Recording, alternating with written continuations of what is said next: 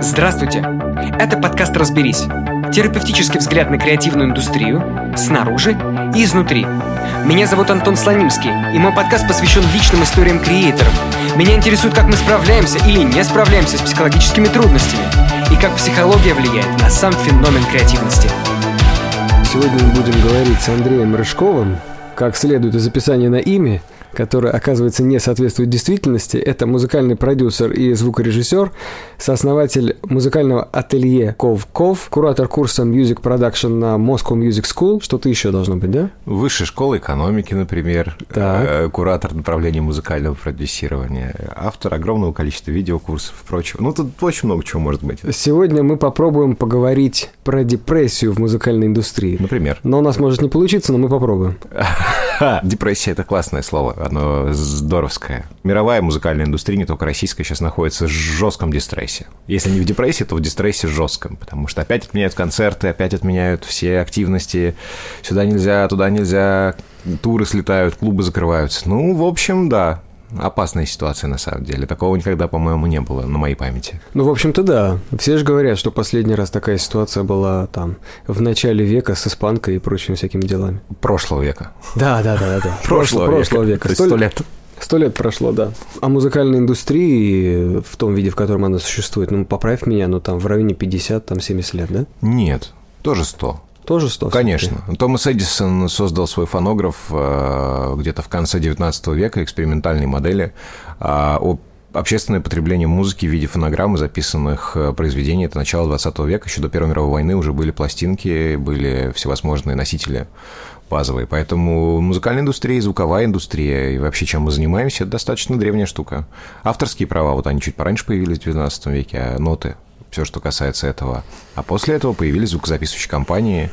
Ну и, собственно, электричество перманентно двигает прогресс. Это сколько появилось электрических гаджетов за эти сто лет предыдущих. А сейчас все это умещается в кармане.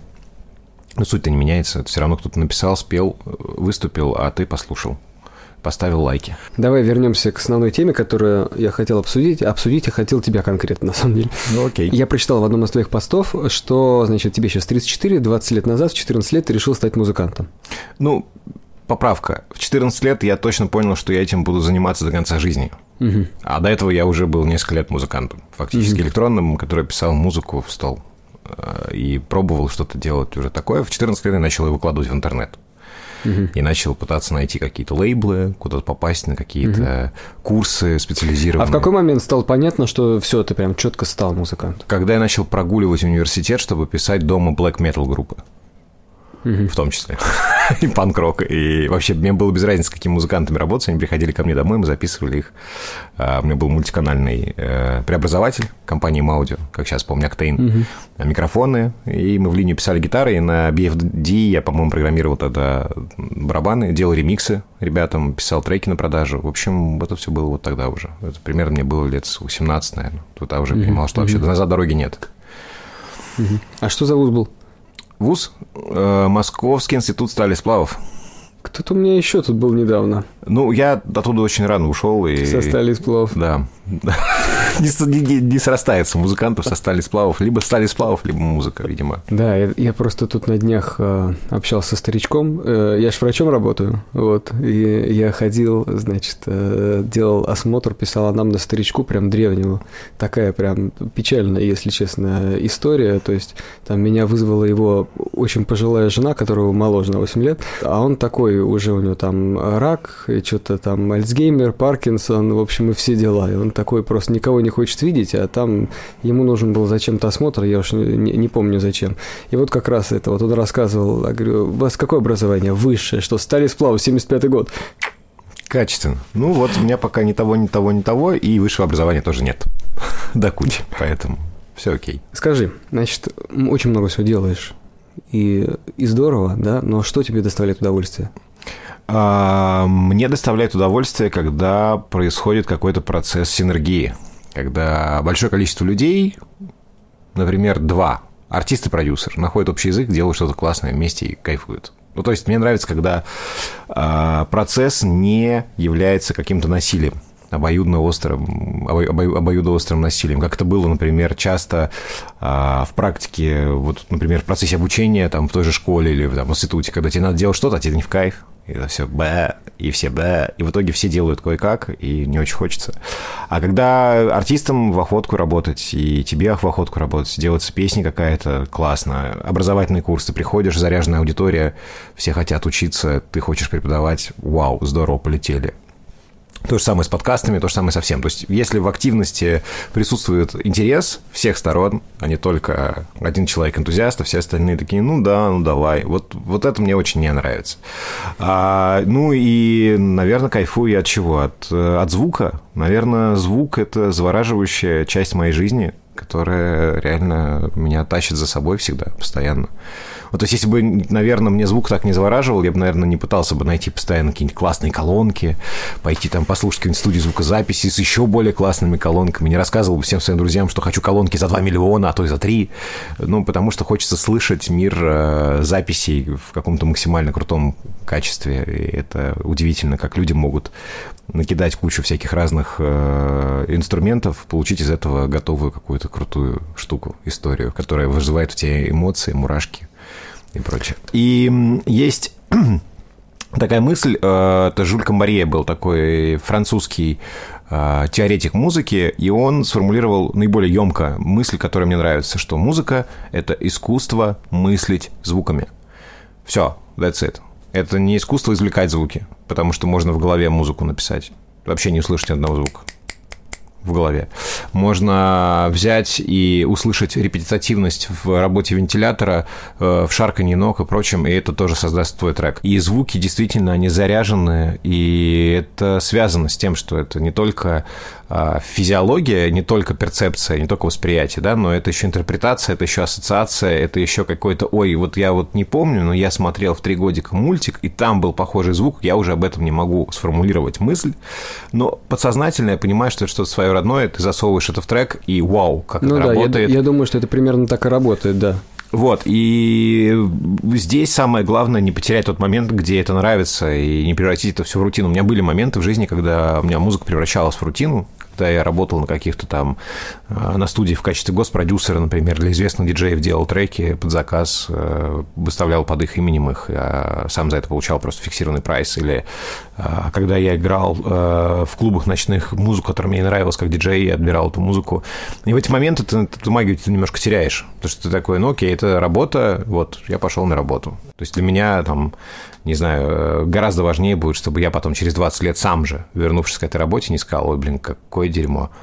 Вот. А мне кажется, что нам предстоит увидеть 20 лет спустя огромную толпу таких заматеревших рэперов в наколках, у которых уже с лица будет постираться вот эти вот все набитые писечки, звездочки, факи и прочее, и они будут такие, блин, вот я дерьмо делал. Не знаю, мне, мне кажется, мне кажется, э, те люди, которые сейчас делают все эти штуки, они не чувствительны к этому. Ну, то есть обладать определенными качествами в плане рефлексии, саморефлексии, самокритики для того, чтобы выпускать то, что они делают. Человек, который проводит такую с собой работу, там как-то критикует себя определенным образом относительно качества, относительно эстетики, он не может выпускать то, что вот они выпускают. Ну, я думаю, что тут такая штука рано или поздно это всех настигает в той или иной мере. То есть, либо человек превращается в городского сумасшедшего и ходит по улице и кричит на всех, либо он начинает все-таки думать, что с моей жизнью не так в какой-то момент жизни, потому что в любом случае у всех волнами все происходит. Ну стоп, а вдруг так? А вдруг они всю жизнь живут и, боже, какой я классный, я потрясающий. Я не про это, весь. я не про это говорю сейчас. Я говорю про то, что э, в каком-то проценте это будет происходить. Естественно, я не говорю про то, что все там э, покаются. Условно, нет, конечно. Кому-то будет по кайфу э, продолжать делать то, что они делают, это тоже нормально, это их выбор, это их право и прочее. А, опять же, невозможно пройти жизнь, да, try walking in my shoes, невозможно, да, вот эта история, а, невозможно повторить путь другого человека шаг в шаг, след в след, то же самое невозможно всех под одну гребенку ценностей каких-то под, э, подвести. Но в моем случае я очень радуюсь, когда я слушаю те треки, которые я делал давно, и мне они до сих пор нравятся. Вот это для меня классно. Вот э, важно. Значит, я сам, для себя, сам себя не предал. Вот, наверное, так это звучит. Так, давай про депрессию поговорим. Давай. Вот, ты про нее пытаешься немножко э, писать иногда, и даже один раз обмолвился, что она вроде как была у тебя. Конечно. Да. Можешь про это рассказать? Слушай, ну, депрессия – это штука, которая в моей жизни случалась несколько раз. Затяжные достаточно были периоды и эпизоды.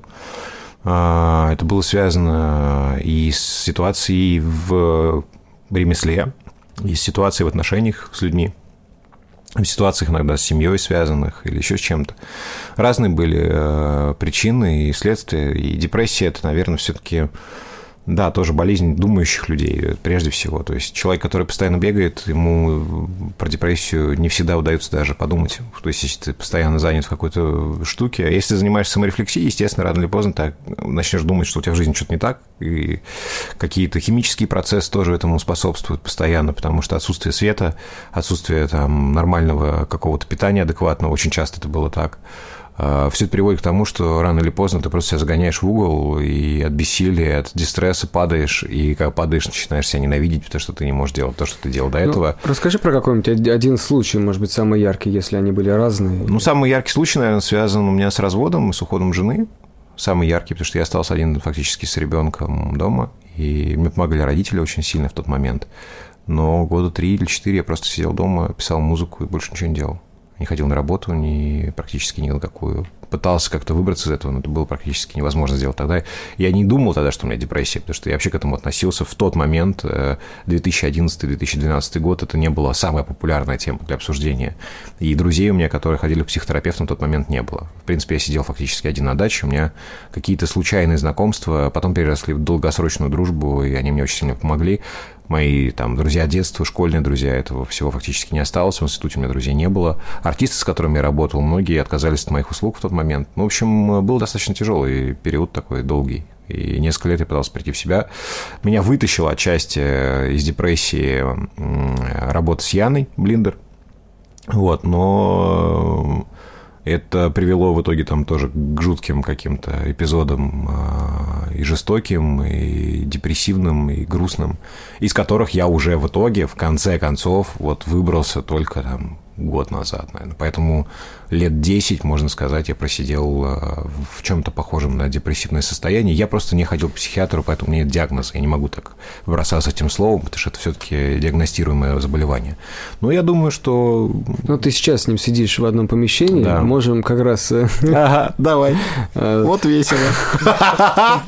Я так и знал, что тут какой-то подвох в этом подкасте есть. Ну, вообще, я тебе честно признавался во всем, когда звал, так что... Да, да. Ну, как бы я, не, я на самом деле все понимаю, но, опять же, да, были у меня депрессивные эпизоды, были.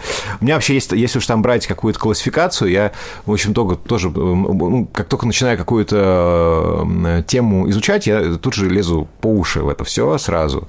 Я начал читать про всевозможные там диагнозы, какие могут быть связаны с тем, что у меня, конечно, так, если посмотреть, на биполярочку больше тянет в чистом виде. То есть не депрессия, а эпизоды маниакальные, которые перемежаются с, с эпизодами депрессивными. Но, опять же, э, я не деструктивен в последние несколько лет, ничего там себе вреда не наношу, людям вреда не наношу. Э, отповедь такая, отповедь. Да, то есть, ну, грубо говоря, я, я бы сейчас бы, наверное, к психиатру бы уже не пошел, потому что, ну, а что идти человеку? Не, ну, правильно, нет, если ты нормально себя чувствуешь, зачем тебе Да, да, да, да, да. То есть, какие-то моменты есть там, которые хочется сейчас там поправить и наладить себя в башке, но это уже новый уровень, я там не был просто, не доходил до этого уровня. Знаешь, как играешь в одну и ту же игру на Сеге, ты не можешь пройти там дальше восьмого, а тут доходишь до девятого, и тут, о, новые проблемы возникли. Mm. Не, ну, раз я тебя удивил, я тебе тогда расскажу, значит, вообще, как я придумал этот подкаст, так коротко, без всякого. Я просто и музыкант, и психиатр одновременно. Класс. Вот, и поэтому э, я решил, что, значит, я все искал способ, каким образом это вот сметчить так, чтобы это было без кринжу. Вот, и, и нашел вот такой вот способ, что я буду разговаривать с разными творческими людьми на, на разные такие психологические Слушай, ну, в твоем случае это, это немножко, знаешь, на что похоже? Это похоже на то, что ты и Бэтмен, и Джокер. Вот это вот. Да? Это очень похоже на то, что ты одновременно и Бэтмен, и Джокер. Удачи. Это очень сложно. Я представляю себе. Это двойная нагрузка вообще. То есть вроде бы, вроде бы они все сумасшедшие, эти чуваки с гитарами, там, с барабанами, не просто crazy. я. Но и я такой же, но я лучше их знаю. Это был же анекдот такой, кто первый надел халат, тот и врач, типа что-то такое да, вот да, про да, эту да, историю. Да, да, да. Окей, круто. А вот, кстати, можно вопрос задать? Ну? А, бывает вообще здоровая психика? Вот прям, что, что это за люди? Где они обитают вообще? Чем они занимаются? Вот у Будды была здоровая психика. А, у Будды. Это классная шутка. Вот Марк Аврелий, мне кажется, обладал очень здоровой психикой. Был такой человек. Синека, вот вроде ничего было. Все, я понял. Суть, суть ясна, короче, окей. Да не-не-не, но это, это шутка, слушай. Условно накапливается какое-то количество симптомов, эти симптомы дальше, они группируются по разным синдромам и так далее. Mm-hmm. Вот, просто появляется какой-то диагноз. Депрессия – это такой диагноз, который бывает у 30% людей на планете Земля за жизнь. То есть да, это, это чуть-чуть, э, чуть-чуть реже, чем простуда, но что-то в этом же духе. Вот, mm-hmm. поэтому в этом вообще нет, ну, ничего такого, это вообще у всех бывает. Но про биполярку это интересно, для того, чтобы биполярка – это гораздо более редкий диагноз, то есть значительно более редкий. Смотри, давай я тебе расскажу, да. раз уж мы э, все равно тут сидим, еще и с микрофонами. Классно. Что бы не, не рассказать про биполярное расстройство. Разница вот в чем. Если человека внешние факторы принуждают к тому, чтобы он то работал сильнее, то работал меньше, например, да, то нет у него никакой биполярки. Биполярка – это эндогенное расстройство, то есть оно идет изнутри, оно идет 100% от биологии. Если еще, э, например, депрессия бывает реактивной, uh-huh. то есть э, депрессия, вызванная каким-то психическим событием. Это оно все равно для того, чтобы развивалась настоящая депрессия, конечно, mm-hmm. нужна какая-то небольшая биологическая предрасположенность. Ну, например, там что-то очень плохое происходит, умирает родственник, например, у человека, и он горюет. Может быть, он горюет не, не так, как в среднем люди там поговорили там несколько дней, ну, недель, да, ну и дальше более-менее поехали, а так как бы полгода, год, вот, например, что-то такое. Реактивная, например, депрессия, может быть то биполярка, она четко должна быть вызвана именно внутренними причинами. То есть это именно особенность генетическая фактически у, у человека, да. И для того, чтобы ее поставить, нужно именно выявить фазы. И один из симптомов, который помогает оценить, есть э, фаза, ну, понимаешь, да, маниакальная фаза, депрессивная фаза, это нарушение сна. То есть у пациентов, у которых есть биполярное расстройство, у них бывают периоды, когда они могут спать по 4-5 часов, и при этом они все равно очень активные, очень бодрые, иногда они вообще не спят, и там, там все растормаживается, растормаживается влечение, растормаживается общение, там и сексуальная сфера очень гиперактивная становится и так далее. Нарушается критика, вообще как бы к окружающей реальности, они могут э, раздать свои деньги, взять очень большие долги под какие-то невероятные проекты и так далее. Вот такое ощущение, что Боже мой. Ты сейчас описал каждого второго мужика, который пережил 90-е в России. Я тебе правда говорю. То есть, мне кажется, мне кажется, это очень, очень... Э, вот не может быть это у нас э, генетическая история такая локальная вообще вот. Нет? Не, генетическая не может быть. Это может быть, понимаешь, именно реактивная вещь. То есть, то есть, когда э, реально происходит, ну, то есть очень сильно изменяются внешние факторы среды, то людям приходится адаптироваться. И если он э, понимает, что ему нужно там платить э, за кварплату, еще что-то, на что-то покупать еду, а ему, ему платят дошираком и так далее, ему не на что кормить детей, то тут начинается там бешеное состояние, когда все начинают работать не по профессии и на большом количестве разных работ. Профессора значит, на рынке работают, вот, а доктора наук где-нибудь дворниками. Случай из реальной жизни просто рассказываю. Это не биполярка, это адаптация, то есть это катастрофическая ситуация, которой люди, проявив нормальную адаптивность, адаптировались. Mm. А биполярка это когда у тебя в целом жизнь более-менее стабильная, то есть ничего не вызывает эти перепады, но на ровном месте эта вот штука выстреливает. Ну окей, ты меня успокоил, кстати. Это хорошо. Хотел когда-то к психиатру сходить с этим вопросом, увидишь, как мне все ответил, объяснил. Ну, значит, вообще живем дальше, двигаемся спокойно, да? Все в порядке. Все, к психиатру не надо, видишь? Все, к психиатру не надо, спасибо. А, бывают легкие депрессии, они же называются невротические. Когда человек с точки зрения как бы своего тела это еще никак не ощущает, просто не, опять же, да, не по каким внешним причинам, внешне все более-менее ровно у него, может быть, может быть и неровно, конечно, ну, то есть mm-hmm. то, то, о чем я объяснял, какая реактивная ситуация. Но если взять чисто эндогенную, то есть такая депрессия в чистом виде, угу. сферическая в вакууме, угу. то все должно быть в целом в жизни хорошо у человека, но у него начинает падать работоспособность, часто к этому присоединяется еще повышенная тревожность, бывает, начинаются, появляются там какие-то небольшие нарушения сна, и появляется такая как бы серость бытия. То есть те вещи, которые раньше радовали, перестают радовать, это называется симптом ангидонии, неспособность испытать радость. А, теряется интерес там э, в, сексуальной сфере, теряется, появляется апатия, то есть ничего не хочется, вот, и, и силы как-то пропадают, и человек постепенно-постепенно закрывается от окружающих людей, вроде как зачем встречаться с, с людьми, вот, зачем отвечать на телефонные звонки, становится очень тяжело ответить на сообщения, что я скажу. Очень яркий симптом есть. А, у э, таких людей возникает ощущение, что они поглупели, вот. Mm-hmm. Хотя фактически мозг-то у них остался в норме. И как будто у них, знаете, очень мало мыслей в голове. То есть в голове пустовато. Это вот очень часто говорят. Ну, вот примерно вот такое, да. Это, такое я и проживал. Это очень мне знакомые все симптомы. Вот в таком состоянии был. Вот, да. когда чуть-чуть, вот что-то из этого... Я уже накидал много симптомов. Конечно, если это все вместе, это уже, конечно, нелегкая степень.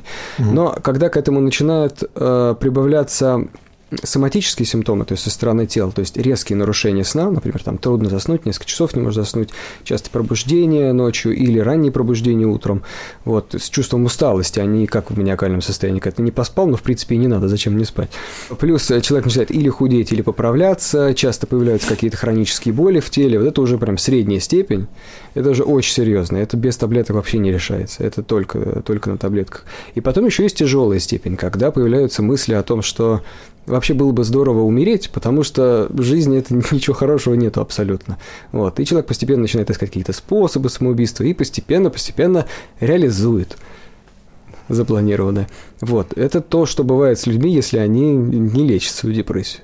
Ну да, Иногда. я, я, я вот, э, видимо, э, не знаю, как сказать. Выскочил, в общем. Ну да, выскочил, во-первых. Во-вторых, наверное, все-таки эм, вот к вопросу о музыке. Музыка, она похоже на медитацию.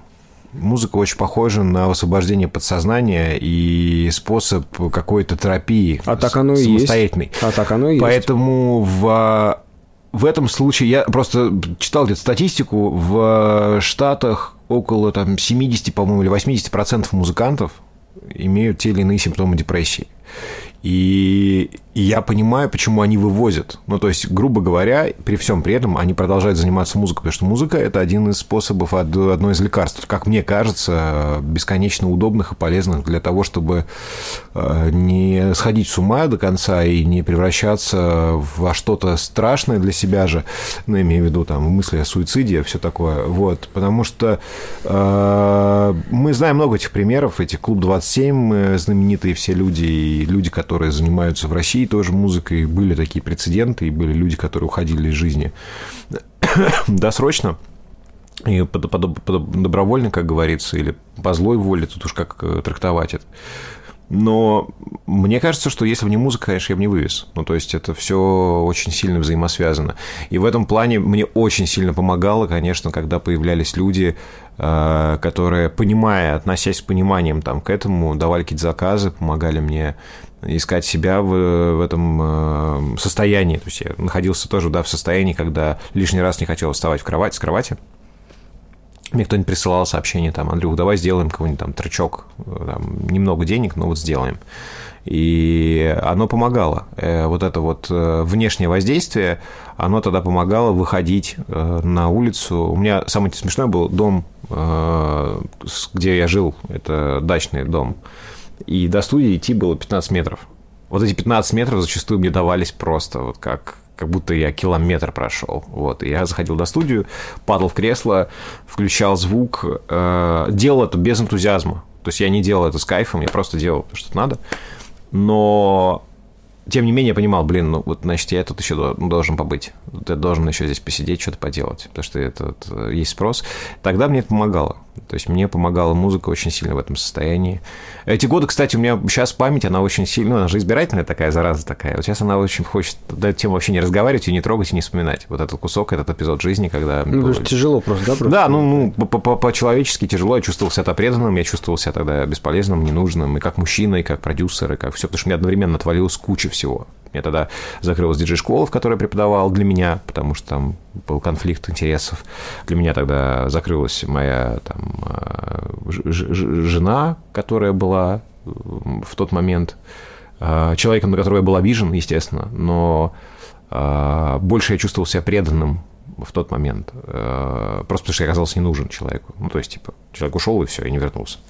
Вот. Мне было тогда дико страшно быть э, диджеем, продюсером, вот это все классное, что сейчас э, спокойно я про это говорю. Тогда в тот момент это было, там, я не знаю, я выступал в каких-то странных местах достаточно иногда, просто для того, чтобы тоже выбраться из дома хоть как-то, правдами и неправдами, и нужно, и иначе у меня будет плохая там репутация, еще что-то. Я вот такими вещами себя подстегивал тогда. Ну, то есть чисто механически выстраивал себе жизнь, в которой я обязан где-то быть, иначе мне хана еще больше, чем сейчас. То есть это был такой БДСМ формат э, самолечения, видимо, но mm-hmm. в тот момент это единственное, что для меня работало, и я слушать никого не хотел, мне тогда что-то пытались там подсказывать знакомые, еще что-то. А, вот. а я такой в этом плане человек, что я профессионально умею болтать, даже когда мне просто, ну, то есть, все, я вот уже э, лежу, там, загибаюсь, я все равно шучу. У меня выходил сок из почек, я умирал, приехали врачи, я все равно шутил, мы ржали. Ну, то есть я такой человек. Знакомая просто. ситуация. Да. Поэтому в тот момент, наверное, даже никто не понимал, насколько мне тяжело было, но родители подстраховали, сын всегда радовал, и музыка помогала, и поэтому, да, там, 2-3 года спустя я все равно пришел в какую-то норму. Но сейчас, смотря на ту ситуацию, на тот эпизод, возможно, я бы первым делом пошел к психиатру потому что я просто тогда не понимал вообще всей этой механики, и мне потребовалось много лет для того, чтобы в этом как-то хотя бы разобраться, хоть как-то, на пользовательском уровне. Такая иллюстрация на тему того, что бывает, если не лечить депрессию. Так есть, есть шанс, что она продлится несколько лет. Да. Это причем неплохой вариант. Есть шанс, что она, например, станет тяжелой или там хронической. В общем, можно справиться гораздо быстрее. Вот люди, бывает, сидят годами, потом Потом они приходят, и вопрос решается месяцем. Чего, чего? А у меня просто Лара, э, моя девушка, она сегодня тут присутствует, она сидит. Я как-то подсознательно ее пригласил сегодня, а у меня с ней долгий разговор на тему того, что было бы здорово сходить хотя бы один раз к психотерапевту. Ну, просто, просто поговорить чисто по-человечески с кем-то незнакомым. Да, Лара боится и переживает, поэтому я сейчас сижу, и она все эти разговоры, для нее это все вот это вот, вот это вот, вот так вот все. А я думаю, чего в таком напряге-то? я психиатр, и тут повисла мрачная тишина. Так бывает. Совпадение. Давно, кстати, такого у меня не было. Как будто бы постепенно в моем окружении к этому начинают относиться проще. А тут я неожиданно столкнулся снова с этой давно забытой реакцией. Нет, я сейчас для Лары специально расскажу, как устроена вообще в целом психотерапия. Психотерапия – это болтовня, на самом деле. Дело в том, что некоторые проблемы, которые в голове у нас происходят, это называется там невротический уровень проблем, да, когда еще не нужно увлекать какие-то таблетки, то есть когда ничего особенно тяжелого нету, они связаны с тем, что внутри головы происходит дискоммуникация, то есть как бы есть какие-то части мозга, части личности, которые плохо взаимодействуют между собой. В процессе беседы с психотерапевтом человек неожиданно начинает все эти мысли выговаривать, и там начинают налаживаться вот эти связи коммуникации, и проблемы решаются. Поэтому ключевое свойство психотерапевта, с ним должно быть приятно разговаривать. Если с ним будет приятно разговаривать, в таком случае все пойдет. Есть и методы разные, то есть, например, есть когнитивно-поведенческая терапия, она там считается эффективной, с научно доказанной эффективностью, и там обычно какие-то ну, короткие сроки терапии. На другом конце спектра есть, э, например, психоаналитическая терапия. Тут она устроена радикально по-другому. Это скорее клуб людей, которые хотят развиваться личностно, и там как бы нету конца этого развития никогда. То есть ты туда приходишь, и развитие твое будет невероятным. Внутри этого промежутка есть большое количество разных способов, какие-нибудь гештальты, не гештальты, еще что-то. В общем, на любой вкус и цвет. Главное, чтобы было комфортно и нравилось. Окей, да. да. Я вообще, я все понял, когда ходил тоже к разным специалистам. Понял, что можно бояться бесконечно стоматолога, но если у тебя что-то с зубами, неименуемо это там окажется. И чем раньше, тем лучше. Просто То же самое здесь. Здесь еще такой вот интересный момент. Хорошо, если это просто болтовня, просто разговоры, что я не могу к друзьям сходить? просто поговорить. Ой, это очень у меня любимое занятие. А что а а я не могу сам с собой решить? Я это, же могу с собой поговорить. Это любимое занятие, мне кажется, нашего, опять же, локального менталитета. А, мне плохо, у меня болит, на, поноси. И как бы человек потом такой, ой, ну мне это не надо, спасибо. Он держит в руках эту проблему, и он такой, слушай, тут ко мне Вася заходил, у него какая-то жопа приключилась, на, поноси ты. И пока этот комочек не уменьшится, просто как в игре сломанный телефон из большого количества интерпретаций, люди не понимают, что они просто передают эту проблему, они не решают, они ничего с ней не делают, никаких э, изменений своего собственного поведения и сознания не происходит, люди просто передают друг другу это как э, какой-то, не знаю, факел олимпийский, что ли. Терапевт все-таки, мне кажется, да, это вот э, тот человек, который пытается тебя из этого лупа вытащить. То есть в каком-то ты лупе бегаешь. Именно в луп. Да. Именно, именно луп и есть. И это ответ на вопрос, почему это невозможно решить э, ни самим собой, ни с друзьями. Потому что твои друзья поддерживают твой луп, и ты сам тоже его поддерживаешь. И чем умнее ты, и чем начитаннее ты, тем более эффективно ты себя обманываешь. Да, так и есть. У меня было много сессий с очень умными людьми, и они так грамотно все рассказывали, но там обязательно где-нибудь вот такой вот есть твист, там прям вот слепая зона. зона, да. ох, это очень да. важно, да, это да. видеть со стороны, блин, и, как и, это и это вроде как так просто и так очевидно для внешнего наблюдателя, который просто все это разложил по полочкам, он прямо видит, что вот здесь прямо вот есть большая проблема, а человек ее вообще не замечает. Ты на нее указываешь ему, мягонько объясняешь, бывает несколько раз приходится объяснить, и тут, о боже мой, не, а как так-то? А что это я? А действительно удивительно, а как я об этом не думал. Да. Самое главное потом это закрепить, чтобы не осталось то, что это было разовое озарение, человек такой, о, а как так? Через два дня возвращается, нет, и у него нет, тот же нет, луп. Он, нет, нет, он возвращается, у него тот же луп. Возникает такая ситуация, что человек начинает на свое мышление смотреть на метауровне, то есть он начинает мыслить о своем мышлении, и он понимает, что он может мыслить вот так, а еще он может мыслить по-другому, и его периодически кидает из стороны в сторону, и для этого нужно продолжать ходить к специалисту, чтобы он говорит, вот тут ты сделал хорошо, а вот тут ты сделал плохо, больше так не делай. Делай хорошо. Точно так же, как люди ходят к тренеру заниматься, для того, чтобы он им показал, как нужно делать правильно, как неправильно делать не нужно, чтобы ничего не растянуть, не, не сломать себе. Здесь вообще точно такая же логика работает. Поэтому идеализировать э, психотерапевтов и психиатров не надо. Это обыкновенные специалисты, и здесь работает все то же самое, что работает во всех остальных местах. Мне кажется, это была рекламная акция, не запланированная вообще. Я, я правда, я не специально, но ты видишь, классный парень. Видишь, он специалист в этой области. Не рассказывает э, никаких страшных вещей. Это правда не запланировано. Надеюсь, вам также будет весело это слушать, как нам болтать здесь и сидеть. Это очень круто. Окей. Да, так, давай вернемся к тому, что я, к тому, что я планировал тебя спросить. Я хочу тебе сделать комплимент. Есть несколько телеграм-каналов, на которые я подписан, и со временем я подписан на все меньшее количество телеграм-каналов. Наверное, твой телеграм-канал, он будет топ-3 100%. О, спасибо большое. Вот. Это очень приятно. Иногда ты пишешь на такие общие темы, и я тоже это с удовольствием читаю. Я примерно такие же тексты периодически из себя исторгаю, обычно никуда не выкладываю. Ну, я, видишь, я наглею, просто пользуюсь привилегированным положением. Когда человек заходит и читает какую-нибудь чушь на 2000 человек канал, все сразу думают, ну, наверное, да, это он да, это еще не удаляет сутки. Наверное, это что-то стоящее. На самом деле тоже очень страшно каждый раз что-нибудь писать не про музыку, потому что э, люди привыкают к тому, что ты им даешь определенный фит информационный, и тут бац, что-нибудь происходит, мне триггерит это, я не могу не высказаться, иначе взорвусь, лопну или буду загрузить кого-нибудь близких.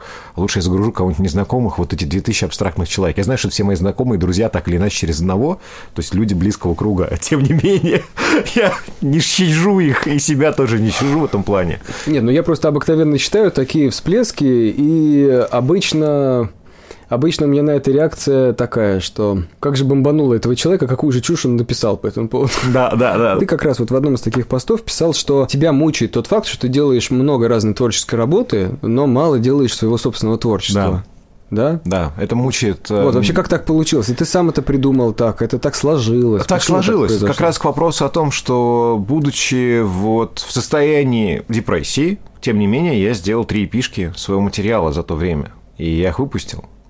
И начиная с 2014 года я не выпускал ни одного официального трека вообще. Ну, то есть из-за этого их ну, фактически нету на стримингах, да, я так понимаю? На стримингах я вообще не выпускал ничего долгое время, потому что российский стриминг был ужасен. Сейчас он превратился во что-то понятное. А я просто тогда не хотел кормить никаких нахлебателей, которые не занимались там продвижением, ничего, просто выпускал на SoundCloud треки, выкладывал свободные для скачивания. Я пробовал разные формы. Я делал BandLink, Bandcamp точнее. Я делал э, какие-то ремиксовые истории, я делал еще что-то. И в этом плане я такой экспериментатор, э, лозоходец, как говорится. Знаешь, такие, да, кто э, ходит и ищет источник воды, сразу такие сумасшедшие. Вот. Слово сумасшедший сегодня часто используют. По Фрейду, да, как раз тоже. И вот что я понял для себя, и что, возможно, кому-то будет полезно тоже понять. Не всем людям суждено пройти путь артиста. И не нужно. Потому что артистов – по сути, не так много нужно людям. Люди все равно слушают ограниченное количество артистов постоянно. Это будет связано с разными вещами. С репертуаром, с харизмой личной, с каким-то э, веянием моды, с чем угодно. Но огромное количество людей в индустрии э, мировой, я много с кем общался, знаком, и дружу, и там переписываюсь из разных э, стран, из разных миров.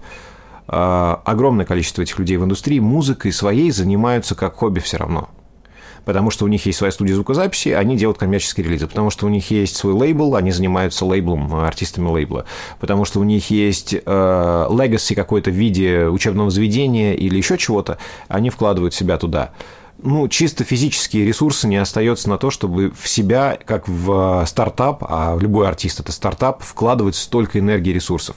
Сейчас я пришел к тому, что я поэтому соскучился, и мне стало грустно от этого. Ну, то есть просто грустно по-человечески. Думаю, да что же какой-то Петр там выложил какой-то трек, мне этот трек не нравится, а я вот свои классные треки не выкладываю. У меня и, и так изумительно сложилось, что накопилось материал почти на три альбома уже, почти готового полностью. И тут новая штука, с которой я столкнулся, и вот как раз тот порог, на котором я сейчас нахожусь. Очень страшно, очень страшно стало спустя 7 лет сделать что-то, и не то, что обосраться, а наоборот не обосраться. Угу. Выпустить, и вдруг классно будет. Вот это новый у меня, у меня сейчас текущий момент, очень страшно, что будет хорошо. Вот. И это очень удивительная ситуация. Никогда в ней не находился. И на фоне, опять же, всего этого, а, пандемия, там, а, конец света, а, паника, паника, паника. А у меня другая проблемка, и мне еще и стыдно за нее немножко из-за этого становится. Что, мол, ну вот я сейчас уже и так, в принципе, себя чувствую неплохо, а сейчас еще музон начну выпускать, менеджера найду, вообще классно все будет. Вот это сыкотно чуть-чуть стало. И я как-то вот все до сих пор ногу на тормозе держу, хотя уже можно спокойно что-то и выпустить, и сделать. Но постепенно я с собой договариваюсь. То есть, опять же, я уже воробей стрельный, я знаю, что я сам себя могу уговорить постепенно, аккуратно, подвести к этому, и вот так вот выпустить постепенно. Ну вот. Давай про смысл поговорим немножко, да, именно про смысл собственных релизов и собственного творчества. То есть э, ты ну, говоришь, у тебя три альбома не выпущенных, да, и есть очень много работы для других артистов, там, sound production и там, может быть, может быть, продвижение, может быть, еще какие-то моменты, да. И вот в чем для тебя существенная разница, именно психологическая состоит мм. между работой над своим проектом, со своим творчеством, и с творчеством других людей, потому что ты уже сказал, что да, там, например, твое творчество, оно там тебя как-то психотерапевтизирует, тебя как-то собирает и самореализуешься через это, но подожди же, да, можно же самореализоваться и внутри чужого проекта, по идее, да? Ну, то есть, например, вот я сделал какую-то работу, я сделал ее творчески, это вот сделал я. И таким образом, в чем, в чем тогда разница, да? А, представь себе, что в своем творчестве я живу в 2021 году по собственному счету. А в том, что я делаю для других артистов, я живу в 2001.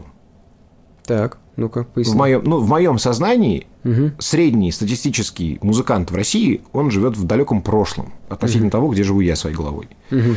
Мне тяжело в этом смысле самореализоваться полностью, потому что у людей достаточно консервативное восприятие по поводу музыки.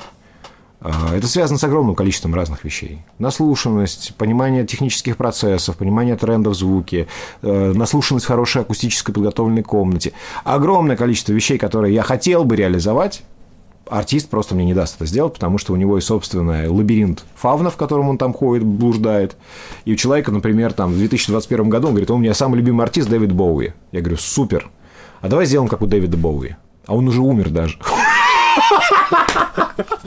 И я такой, как бы, чего, серьезно? Ну, то есть, э, я не смогу передать всю полноту э, эмоций, которые у меня внутри происходят каждый раз, когда ко мне приходят с подобного рода запросами люди. И работаю обычно вот в этом ретро-формате. В 90% случаев. Ко мне приходит человек и говорит, давай сделаем что-нибудь совсем новое, чтобы у всех башню взорвало и прочее. А, я смотрю на человека, если я понимаю, что он ну, просто отбитый наглухо, я отказываюсь. Ну, бывают люди, которые там, Андрей, вообще там, революция, человек сидел на три года на наркотиках, приходит спустя этих три года, и он начинает какую-то чушь мне затирать. А когда приходит человек, когда я вижу, что человек тоже музыкально подкован, и хочется и попробовать, и та-та-та-та-та, я, скорее всего, попробую что-то сделать новое для себя и новое для человека. И это бывает, ну, один случай из десяти, реально. Когда в моей музыке, в своей, то, что я делаю, почему три года этот альбом лежит там недоделанный, еще что-то, отчасти потому, что прокрастинировал, отчасти потому, что мне торопиться некуда. Я сейчас дропну, это будет работать, как будто это современная музыка. Еще, два, еще 20 лет, да? Еще 20 лет. Ну, мне, мне ну, смех смехом, но так очень часто бывало. И сейчас, когда я выложил недавно Instagram сторис э, с ремиксом на группу 5DS, которую я делал, кучу мыслей в голове, я его делал сколько-то лет назад, ну, я не помню, там, 3 года назад или 4 года назад, может быть, даже 5. Вот. И мне в комментарии в Инстаграм прилетает, о, классный хайперпоп с элементами чего-то там. Я когда это делал, Угу. Этого слова в России не знал, ну, наверное, никто, кроме меня, Пикселорда, э, там, трех-четырех артистов с лейбла э, Гиперболоид, там, и пяти-шести музыкальных критиков, которые тогда уже дигл про то, что делают э, лейбл PC, PC Music в том числе. То есть просто это отрыв страшный э, среднестатистического человека, который здесь воспринимает музыку и слушает музыку, и ее слушает. А связано это все с тем, что с, с тем, что, к чему я, с чего начинал. Когда разговаривал с профессором Гнесиных, он сказал, в России нет ни одного музыкального продюсера, вся музыка говно, потому что мы не понимаем, что такое музыкальный продюсер. А мы не понимаем, потому что мы не носители английского языка, английской культуры.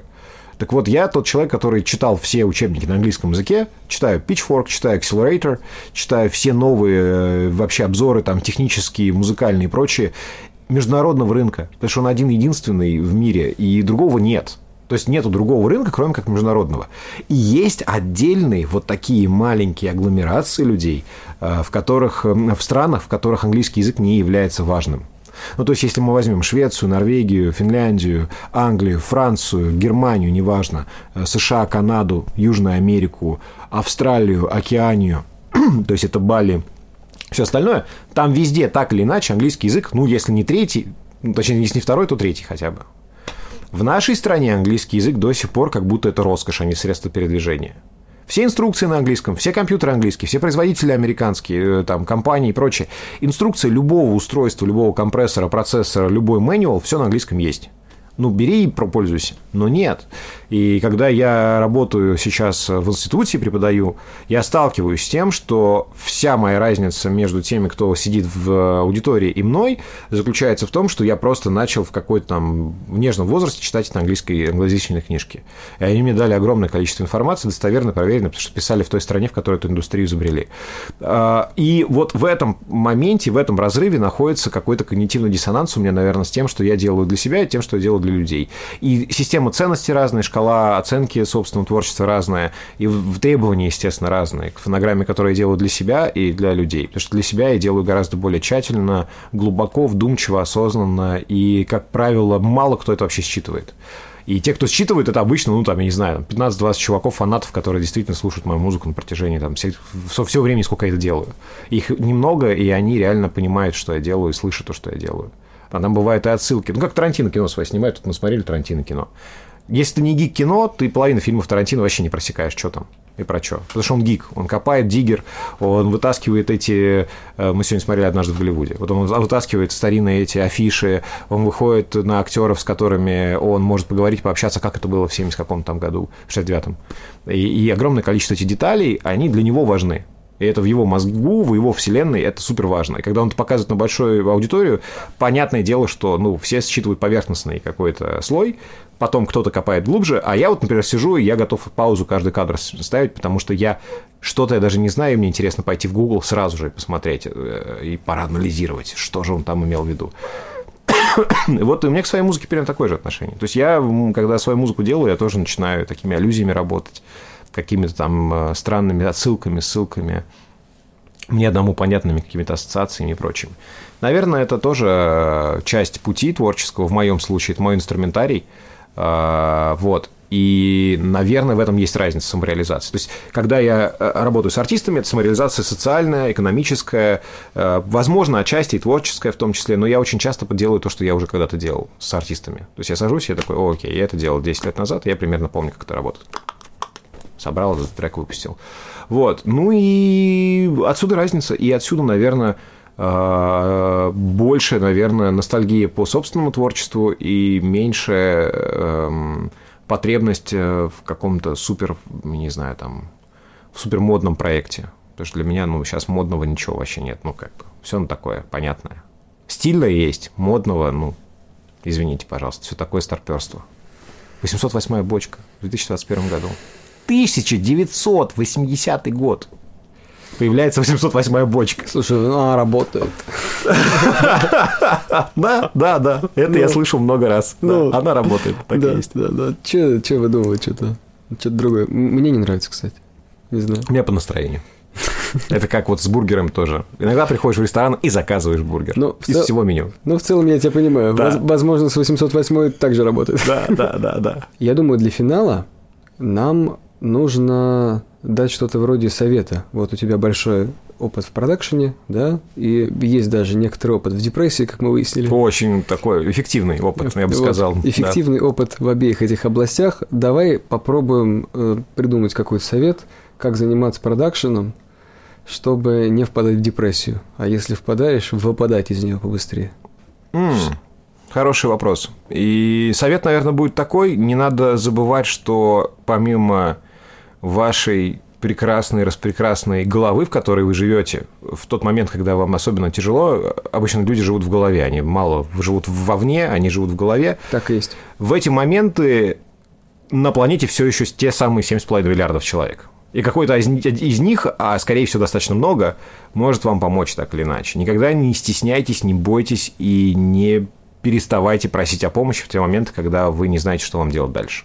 Наверное, это будет самый большой совет, и это связано и с продакшеном, потому что э, мало кто понимает, э, но я не пытаюсь через там канал или через э, свои статьи или еще через что-то э, сделать так, чтобы меня там больше репостили, как часто это бывает кликбейты все эти там, типа э, распространения популярности, еще чего-то. Мне важно, чтобы люди меньше мучились там, где мучился я много потому что я много мучился, чтобы всему научиться. И хочется, чтобы люди чуть меньше страдали, чуть больше делали. И поэтому я себя как э, такой буфер помощи всегда использовал и использую, и осознанно, и добросовестно, э, потому что я понимаю, что когда я был в той ситуации, когда мне было там 13-14 лет, некому было мне помочь. В прямом смысле слова, некому. А сейчас есть слава богу. Поэтому обращайтесь за помощью, ищите единомышленников, э, не оставайтесь наедине с собой в тяжелых состояниях, ищите всегда кого-нибудь, кто вас поддержит.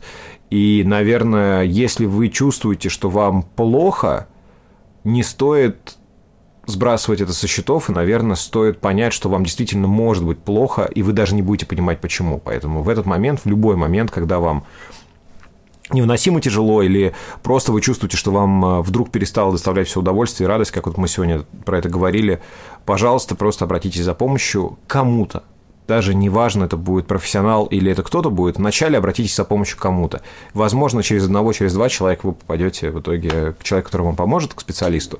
Это касается и продакшена, это касается и э, психотерапии, и психиатрии, и всего остального – и в моем случае, кстати, у нас очень похожа в этом плане э, работа, потому что очень часто бывает так, что все, что я делаю, это два часа поговорю с человеком, и он понимает, что у него все хорошо в музыке. Или наоборот, что у него все настолько плохо, что он лучше пойдет и займется... Нет, нет, не так и строена моя работа. Я говорю с человеком. Я говорю про то, что, про, про то, что у него настолько все плохо, что он пойдет и займется музыкой по-другому. В том смысле, что бывает так, что люди находятся в таких диких когнитивных искажениях, и человек, бывает, делает там 10 лет что-то неправильно, или 10 лет он делает что-то э, не туда. Вот, поэтому моя работа тоже она во многом заключается в том, чтобы направить и подсказать, и заметить, и обратить внимание на то, где у человека есть когнитивное искажение, и тоже какое-то наработанное проработанный некорректный луп. А, у меня были студенты и ученики, э, которым, с которыми я занимался несколько лет, э, хотя обычно это там, какие-то были курсы по 10 занятий, 15, индивидуально достаточно быстро все получается, когда индивидуально занимаешься. Не совсем это подходит для полноценного профильного образования, но какие-то конкретные задачи человек пофиксить получается. А были студенты и ученики, которые ко мне приходили, например, там, в течение нескольких лет. И пока они не выходили из собственных лупов, вот этих убеждений каких-то, музыка не менялась. Человек мог писать 5-10 лет одну и ту же музыку практически. Одинаковые треки, одинаковые, абсолютно а, как под копирку слизанные, потому что у него где-то зацикливалось. Что ограничения стоят просто очень Вот. Жесткие. Пока он из этого не выходил, ничего не получалось. При этом э, я бился над этим. Поэтому идите за помощью просто первым делом. Вот. А потом уже все остальное. Пока, как говорится, наденьте маску на себя, а потом на своего ребенка. Вот то же самое. Наденьте маску на себя, а потом на своего ребенка. Иначе не сработает. Спасибо, добавить нечего. Замечательно, спасибо, что пришел. Спасибо, Очень что пригласил. Получилось. Мне понравилось, было да. круто. Спасибо. Вы слушали подкаст «Разберись» о креаторах, их проблемах и о том, как с этими трудностями справляться. До встречи!